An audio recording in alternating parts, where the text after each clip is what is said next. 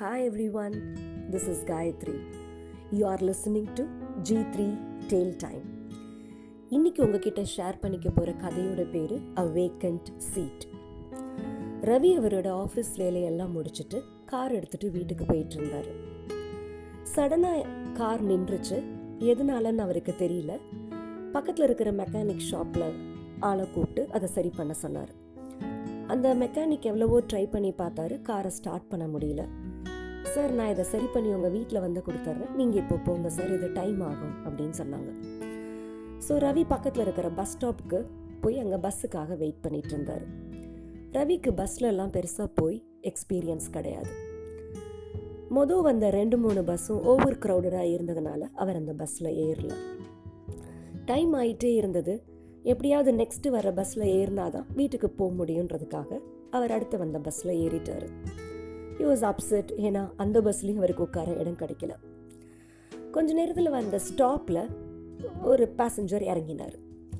அவருக்கு பக்கத்தில் இருக்கிற ஒரு அந்த ஒரு ஸ்ட்ரேஞ்சருக்கு அந்த சீட்டை ஈஸியாக ஆக்கியபை பண்ணிக்க முடியும்.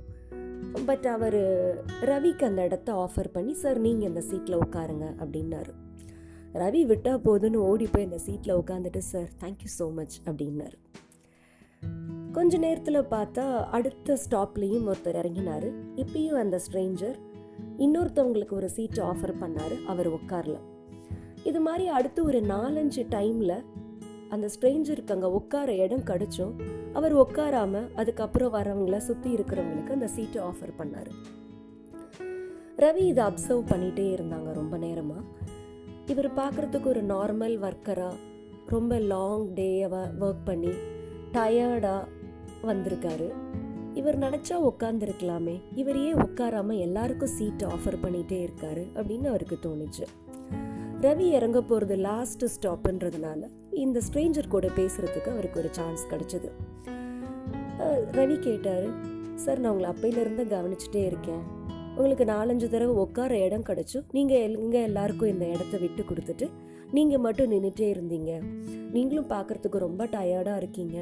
நீங்களும் வேலைக்கு ரொம்ப முடிச்சு களைப்போடு தான் வீட்டுக்கு போகிறீங்க உட்காந்துருக்கலாமே அப்படின்னு கேட்டார். அவர் சொன்ன ஆன்சர் ரவிக்கு ஒன்றுமே பேச முடியாத அளவுக்கு சர்ப்ரைஸான ஒரு ஆன்சராக இருந்தது. அந்த ஸ்ட்ரேஞ்சர் சொன்னார் சார் நான் அதிகமாக படிக்கலை. எங்கிட்ட அதிக காசு பணம் எதுவுமே கிடையாது. பெரிய ஸ்கில்லுன்னு சொல்லிக்கிறதுக்கும் ஒன்றும் கிடையாது. அதனால I don't have anything to give to anyone but இந்த ஒரு விஷயத்த என்னால் டெய்லி பண்ண முடியும். ஈஸியாகவும் பண்ண முடியும். நீங்கள் சொல்கிற மாதிரி நான் ரொம்ப டயர்டாக தான் சார் வரேன். அங்கே ரொம்ப நேரம் நின்றுட்டுருக்கிற வேலை தான். ஆனால் இன்னும் கொஞ்ச நேரம் நான் ஸ்ட்ரெச் பண்ணால் என்னால் அடுத்தவங்களுக்கு ஏதாவது கான்ட்ரிபியூட் பண்ண முடியும். அவங்க சொல்கிற தேங்க்ஸ் எனக்கு ரொம்ப ரொம்ப முக்கியம். இன்னைக்கு நீங்கள் எவ்வளோ சந்தோஷமாக தேங்க்ஸ் சொன்னீங்க. ஒரு தடவை ஒரு ப்ரெக்னென்ட் விமனாக இருப்பாங்க. ஒரு தடவை என்னை காட்டில் வயசில் சின்னவங்களாக இருப்பாங்க. நிற்க முடியாமல் கால் வலியோடு இருக்கிறவங்க இருப்பாங்க. வரவங்க எவ்வளவோ கஷ்டத்தில் வருவாங்க. அந்த உட்காந்து போகிற அந்த பதினஞ்சு நிமிஷம் அரை மணி நேரம் அவங்களுக்கு எவ்வளவோ ஒரு சாட்டிஸ்ஃபேக்ஷனை கொடுக்கும் இல்லையா? எனக்கு அது ரொம்ப முக்கியம் சார் அதனால் நான் இந்த ஒரு சான்ஸை மட்டும் மிஸ் பண்ணுறதே இல்லை. என்னால் வேறு எந்த வகையிலையும் யாருக்கும் ஹெல்ப் பண்ண முடியாது. அதனால் இதை நான் கண்டிப்பாக பண்ணணும்னு நினைக்கிறேன். இதை ரொம்ப சந்தோஷமாகவும் பண்ணுறேன் நீங்கள் சொன்னால் நம்ப மாட்டீங்க சார். வீட்டுக்கு போகும்போது எல்லாரும் சொல்கிற தேங்க்ஸ் யூஆர் ஸோ ஜெனிரஸ் கைண்டுன்னு சொல்கிற வார்த்தை என்னை அவ்வளோ ரெஃப்ரெஷிங்காக வச்சுக்கிறோம். ரொம்ப பாட்டு பாடிட்டு ஹாப்பியாக நான் வீட்டுக்கு போவேன் அப்படின்னாரு. That's the reason I do this every day அப்படின்னாரு. ரவி வாஸ் ஸ்பீச்லெஸ் அது எப்படி முகம் தெரியாமல் முன்ன பின்ன யாருனே தெரியாத ஒருத்தவங்களுக்கு டெய்லி ஒருத்தவங்களால ஒர்க் பண்ண முடியுது. இது ஒரு பெரிய பிளஸ்ஸிங் இல்லையா? அப்படின்னு யோசிச்சாரு. இந்த ஸ்ட்ரேஞ்சர் ரவிக்கு அன்னைக்கு ஒரு அழகான பாடத்தை சொல்லி கொடுத்தாரு.